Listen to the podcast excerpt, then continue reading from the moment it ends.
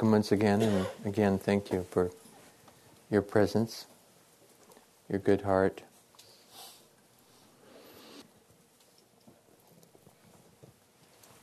Um, I've been practicing Buddhism now for you know more than forty years, and um, sometimes I um, I don't know that I've gotten very far.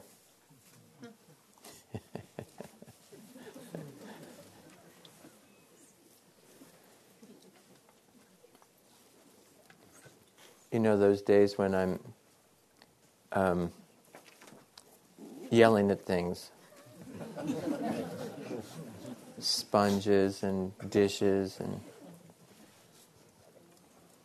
I don't know if any of you do that sort of thing. I never hear about it. I wonder if maybe I'm the only one. And when you yell at things, you know, a friend of mine said, Well, this is refreshing because, you know, I never thought to yell at things. I always blame myself for my incompetence. and you blame the things for not behaving well enough.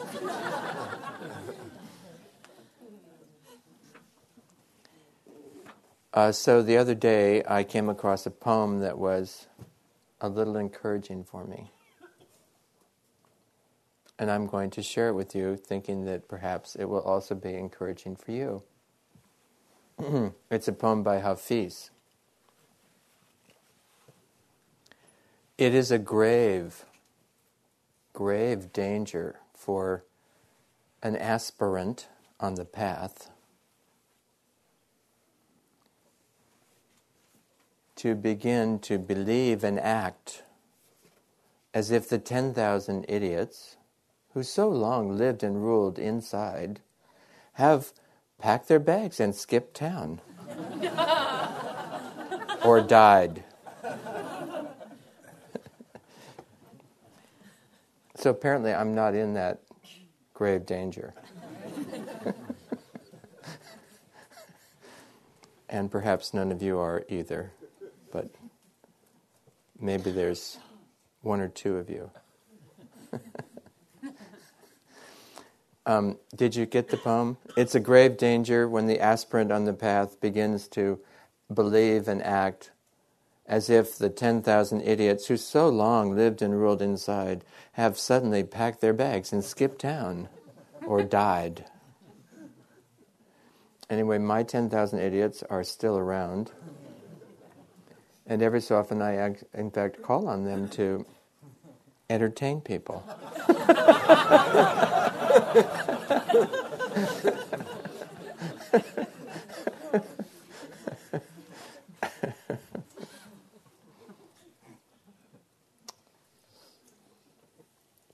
I don't know. You know, I have um, I have very high standards. I don't know about you. You know, for the kind of behavior that would be acceptable. And um, so, you know, there's just a lot of my life when things, you know, are, my behavior is not acceptable. And um, coincidentally, you know, I'm now in a movie you're going to get to see. You're going to get to see this in a theater near you. and the unusual thing is that this is why there was a movie made about me, is because I'm so I am so less than well behaved. and to be a Buddhist. I mean, I thought that practicing Buddhism meant that you eventually, you know, attained good behavior. and it hasn't happened yet. I thought that eventually, well, maybe after 40 years, I would be impeccable. And um, when I mention this to people, they say, Oh, you mean that you're human? I'm like, Oh, I guess so. Is this a good thing to be human?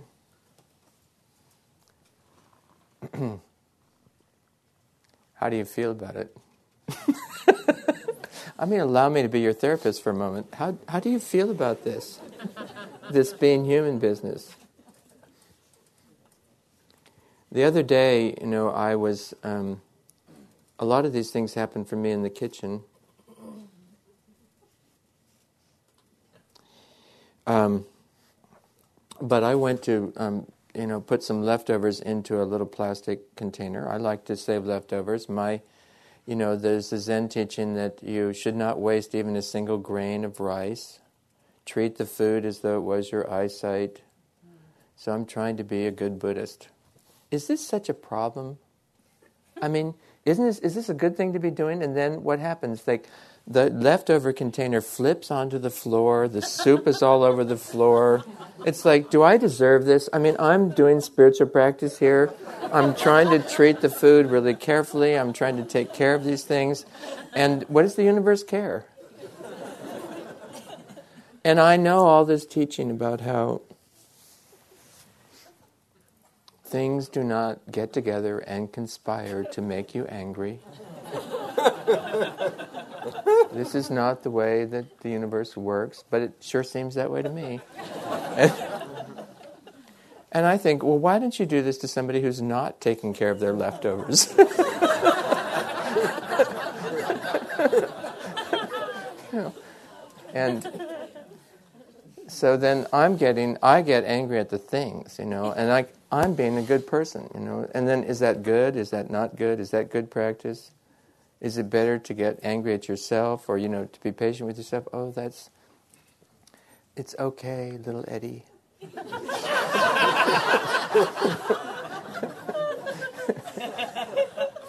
you could have compassion for yourself. And then um, a few minutes later, I mean, was it because I got upset about that? But you know, I had this beautiful dish that's like my most beautiful dish.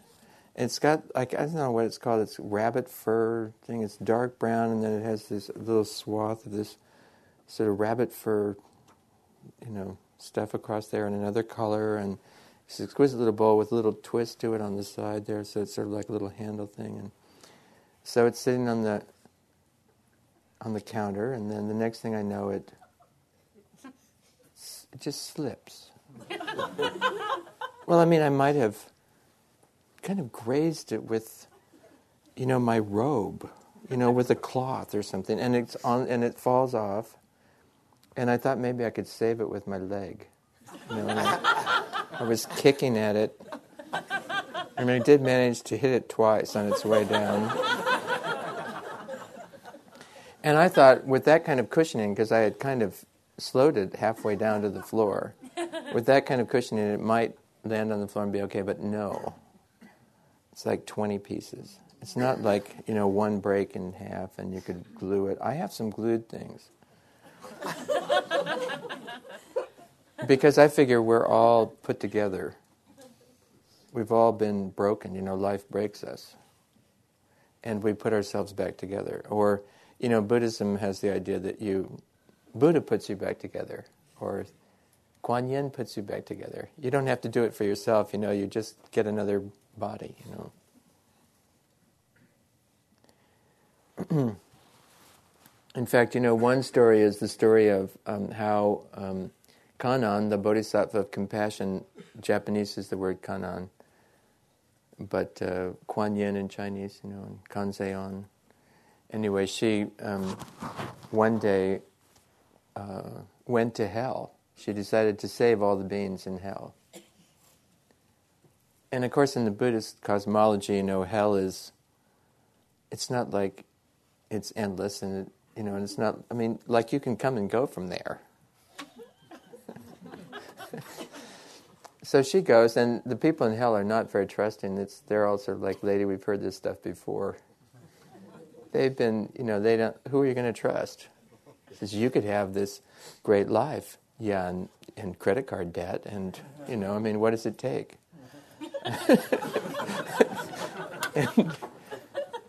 anyway, they're not believing her, and so it takes a lot of convincing. And finally, she gathers up all the people in hell, and she's leading them out to another realm. And um, she looks back, and innumerable more people are just wandering in. Great place to hang out. Hell. and they have no idea, not a clue, and she's just devastated. You know, it, it, it blows her mind. Literally, her head explodes.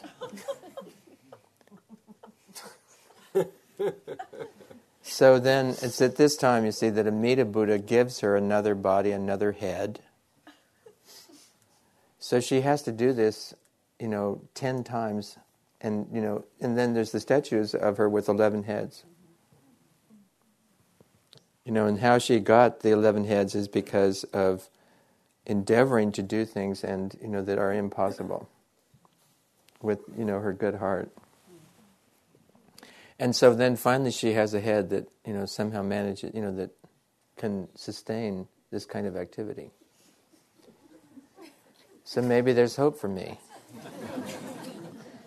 Because 10, you know, is just a number like a thousand or a million or in Tibetan Buddhism, they have 100,000 prostrations and 100,000 offerings of various sorts. So I guess maybe I have to break, you know, 10,000 bowls and spill 10,000, 100,000 things of soup, and eventually I'll be able to keep it together when this happens. I don't know. And, um, and then I thought, I don't know why I think these things, but I thought, well, I'll try to adjust the stove. The stove had these, the flame instead of being blue was a little yellow at the ends, and that means there's too much air. And I tried to adjust the little thing, turn it on the gas thing, on the gas line that adjusts the amount of air that's coming into the line. And every time I tried to turn the adjusting thing, it just popped off the line. So I put it back on and I try to turn it and it pops off. Do you know why things are made like this? Why are things why do people why are there people out there making useless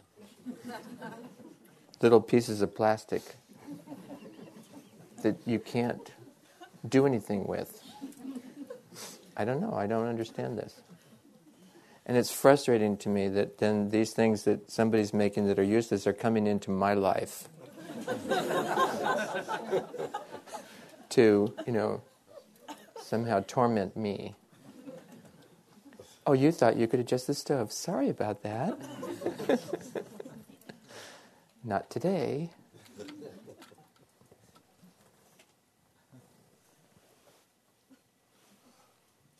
And then I was wondering, um, you know, and then that same day, somehow I had spilled the coffee, spilled the tea, spilled the water. And it's all over the letters and the checks and the bills and why are these things happening like this? You know, doesn't anybody care? and these are, this isn't even important things.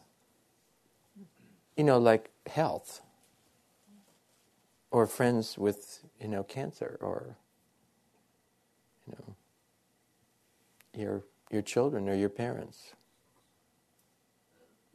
This is just, you know, things.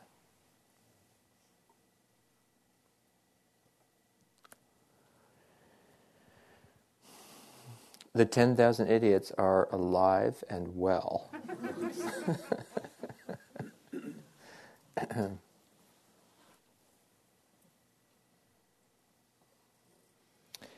so, um, you know, there are various pieces of advice in Zen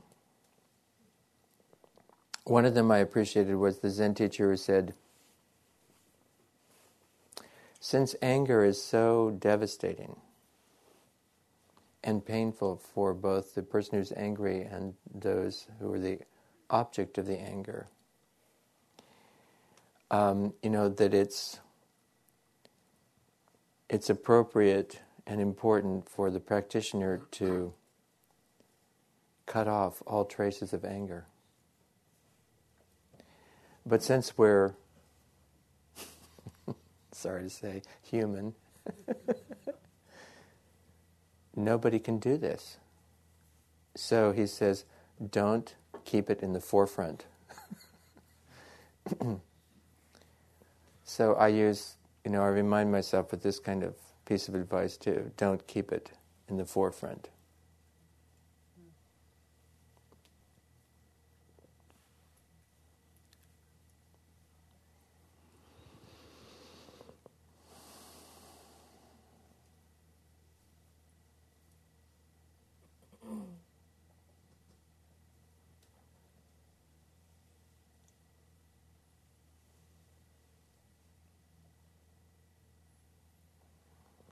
Um, but I also have, um, you know, kind of a curiosity and interest uh, in things, in thoughts and feelings, and you know, uh, the inner world, so to speak.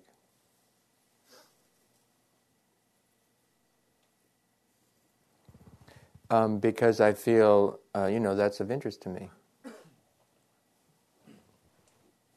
Uh, and on the whole, our culture, um, you know, doesn't honor the inner world. Uh, and it's hard then in a culture that doesn't honor the inner world to honor your own inner world. And if you're not honoring your inner world, then what's becoming of your life? What's become of your life? And you, you know, we end up going through the motions and making it look right or good. And what's going to be satisfying and fulfilling, and how we do uh, realize and express our good heart.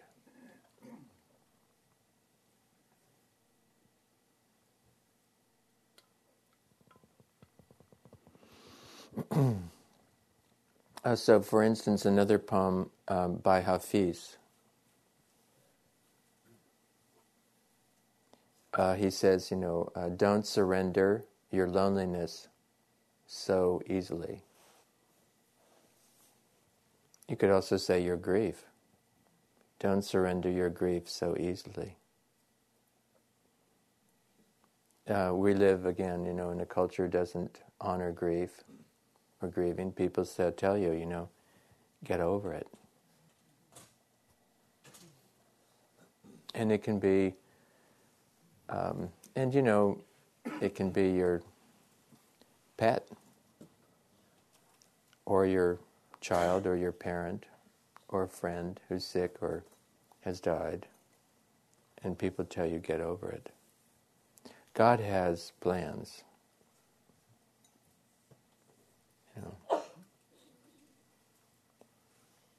Or whatever, you know. You can have another child. So we have, uh, you know, if you're sad or grieving about something or lonely, you know, there's not a lot of empathy for that. Go for a walk. There's a dance on Friday night. You know, there's all these things that you could be doing. But um, anyway, Hafiz says, don't surrender your loneliness, your grief so easily. Let it cut more deep. This is what a meditation retreat will do, you know. Your loneliness, your grief, it will cut more deep. Let it ferment and season you like few human or even divine ingredients can. Let it ferment and season you. Somehow, he says, somehow tonight, what's missing in my heart makes my eyes so soft, my voice so tender, my need for God so clear. Sometimes, you know, I change that. Since we talked about compassion, you know, my need for compassion so clear. Since we're Buddhist.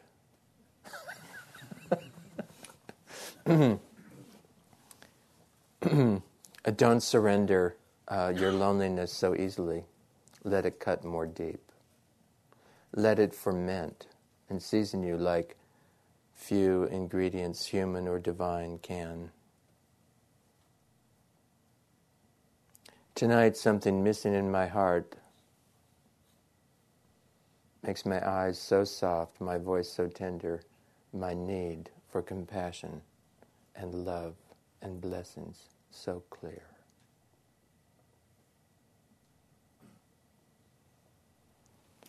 And of course, you know, the idea in Buddhism is it doesn't come from anywhere else each of us is the source.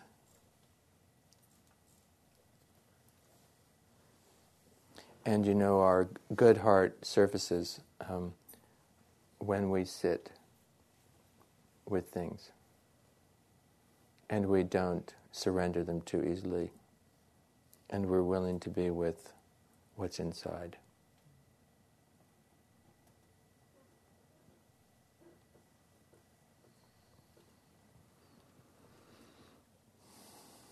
Here's another poem uh, by, um, you know, William Stafford.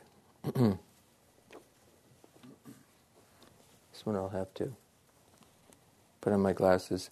William Stafford is the one who, you know, I've, I've, I've told you before, but, you know, used to write a poem every day. And one day a woman was interviewing him said, Oh, you write a poem every day? He said, Yeah, I, I get up and start on the poem, and then I have to get the kids up, make them breakfast, get them off to school, and I have a little shelf where I keep it. And then I work on it during the day, and if I haven't finished it sooner in the evening when everybody's in bed, I finish it. And she said, Well, how can you do a poem every day? How can you be inspired day after day, day in and day out? And he said, I lower my standards.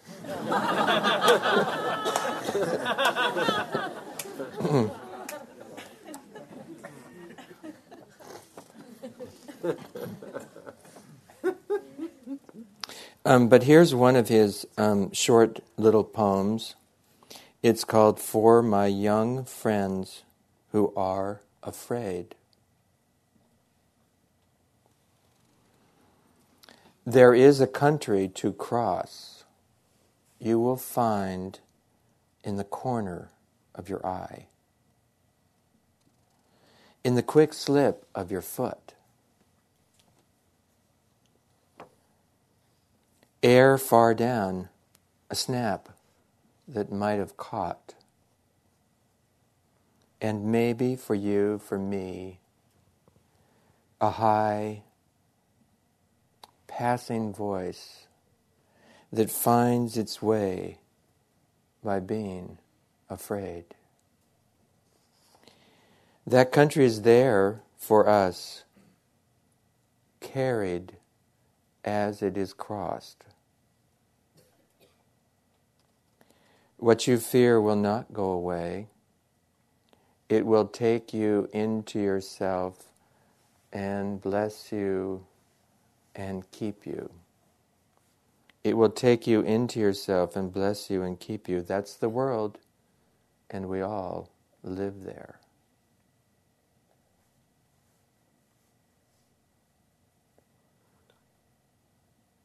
Yeah. There is a country to cross you will find in the corner of your eye, in the quick slip of your foot, air far down, a snap that might have caught. And maybe for you, for me, a high, passing voice that finds its way by being afraid. That country is there for us, carried as it is crossed. It will take you into yourself and bless you and keep you. That's the world, and we all live there.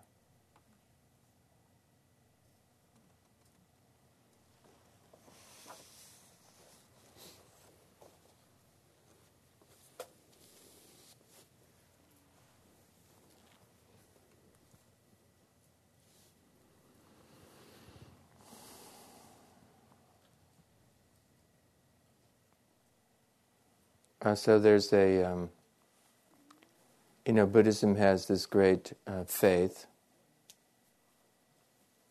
Practicing meditation is to, you know, practice great faith that, you know, you're, that you can enter into and settle in your inner world and you can live your inner world and, you know, bring your inner world to light out in the world and that it's not something you need to keep indefinitely hidden until somehow you think it's good enough.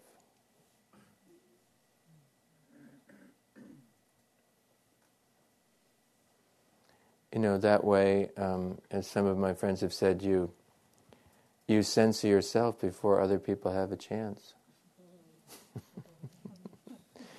and then you are so careful being sure not to do anything that might offend or upset anybody that pretty soon, what can come out? How will you talk? How can you say anything? So anyway, this is you know something of the art or craft of being a human being. How do we do this? Uh, so for me, it's interesting, you know. How do I have an inner world? Can I sit and allow my inner world to be revealed, uh, to be known, to be met, and to meet others? uh, you know, in Zen, sometimes enlightenment is not called, you know, it's not um, always called enlightenment, sometimes it's called intimacy. When you attain intimacy. And when you attain intimacy, it's not like you thought it would be. It's not like you expected. It's not some picture that you dreamed up and then you tried to make come true. Intimacy is what happens without your thinking about it.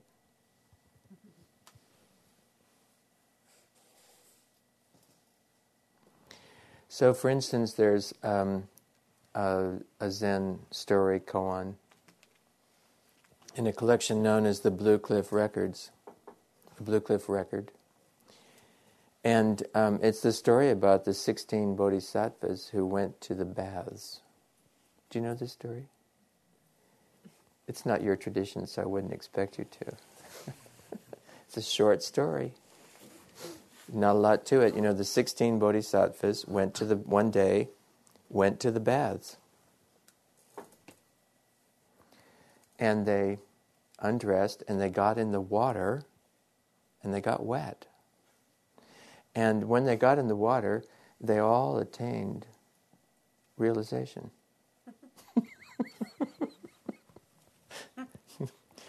and they said, subtle feeling reveals illumination. And we are all children of the Buddha. Subtle feeling reveals illumination, and we are all children of the Buddha.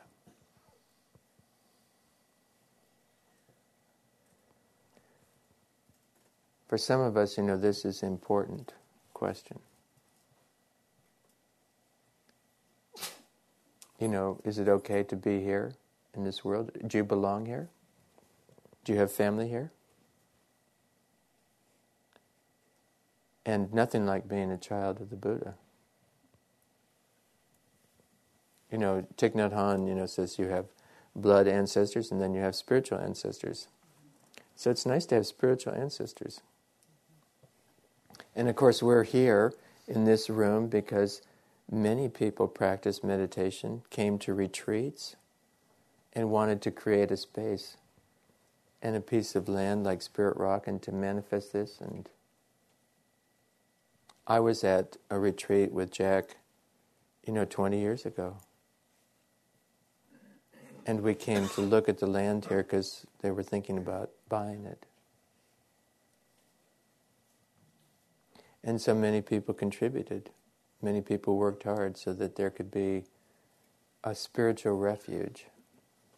And there'd be a place like this where people could come and you could feel like, I belong. I belong here at Spirit Rock. I belong here on the earth in these hillsides with these trees and the light in the sky. I belong here. Very important. And the 16 bodhisattvas took a bath and they said, subtle feeling reveals illumination, and we're all children of the Buddha. Of course, there is a commentary, as you might suspect, and you might be asking the same question that the commentary does. Lots of people get in the baths and they get wet and they don't attain realization. Why not?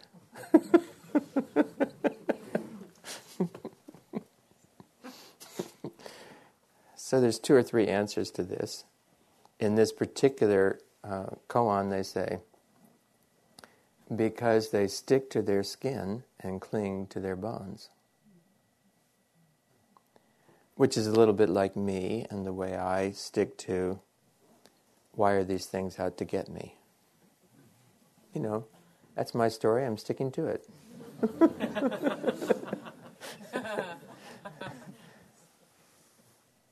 why not go after the people who aren't cooking for themselves?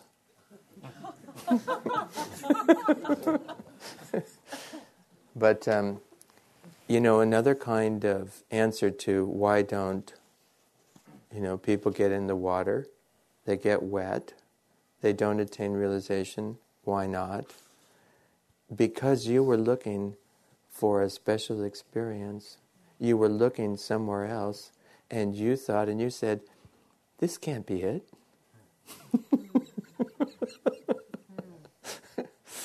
Because it's not what you were looking for. You were looking for something else. You didn't get it. Where is it coming from?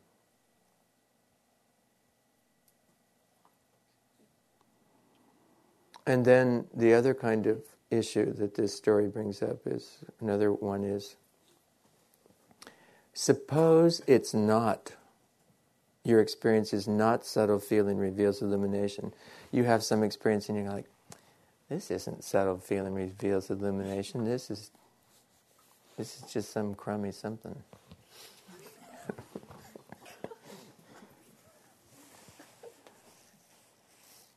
I mean, we do this all the time.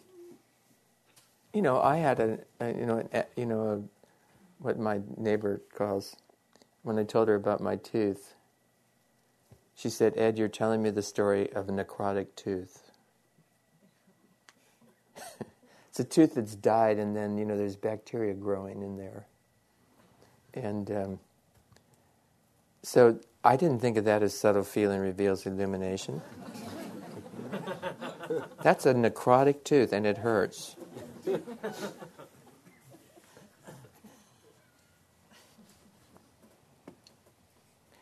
But you might, anyway, be looking for some special experience that would make all the difference.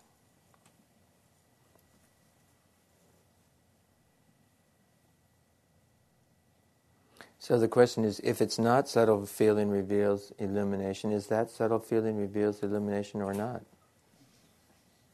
Do you understand? This moment now.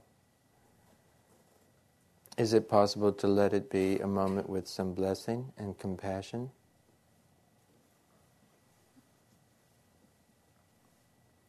Where the blessing and compassion of your good heart meets the pain and difficulty of your life?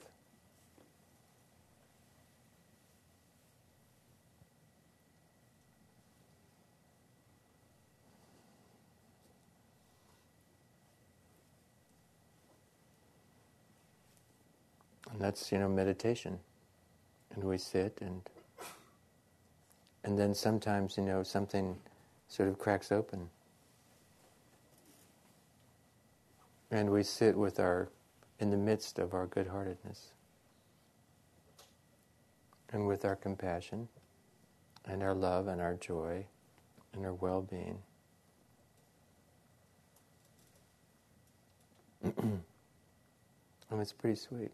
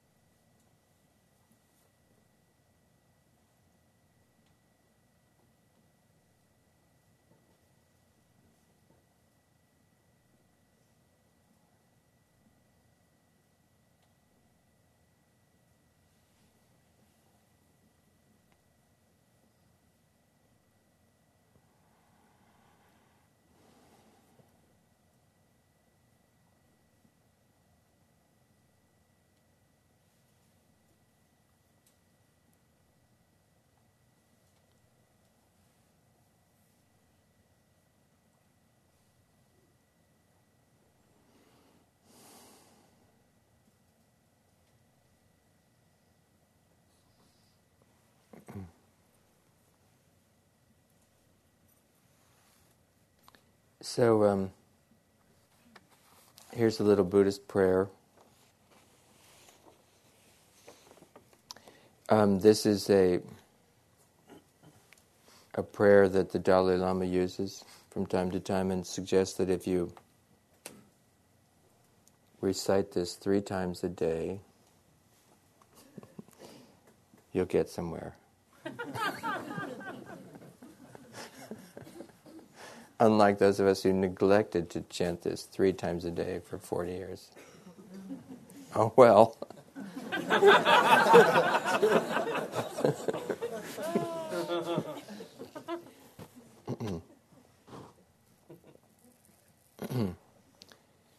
With the wish to free all beings, I shall always seek refuge in the Buddha, the Dharma, and the Sangha until the attainment of full enlightenment.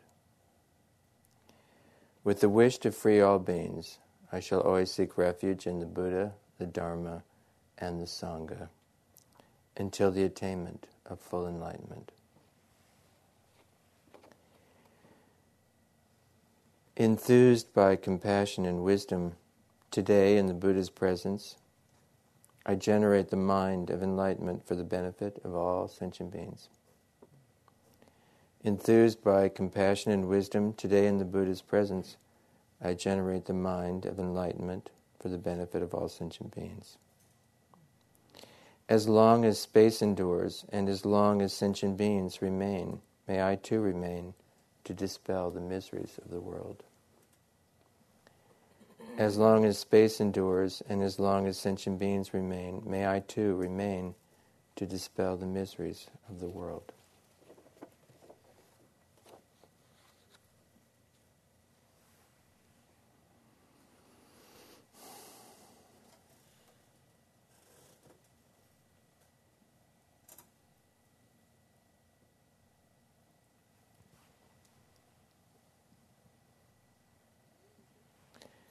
So um, from time to time, I do realize, you know, that I'm in the right school. You know, I'm um, finally, you know, a Zen teacher. After all, you know, the there was one Zen teacher who said, apropos of what I've been talking about tonight, awkward in a hundred ways, clumsy in a thousand, still I go on.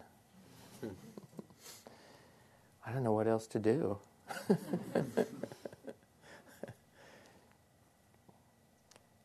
10,000 idiots.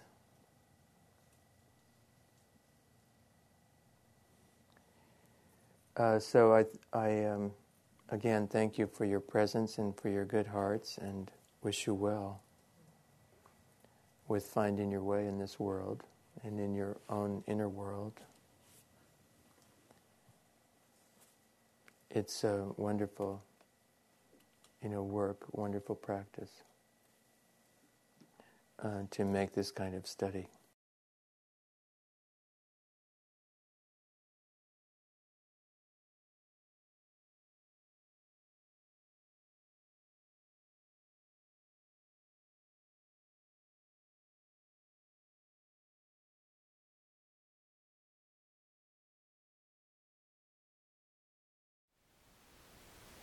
Thank you for listening. To learn how you can support the teachers and Dharma Seed, please visit dharmaseed.org slash donate.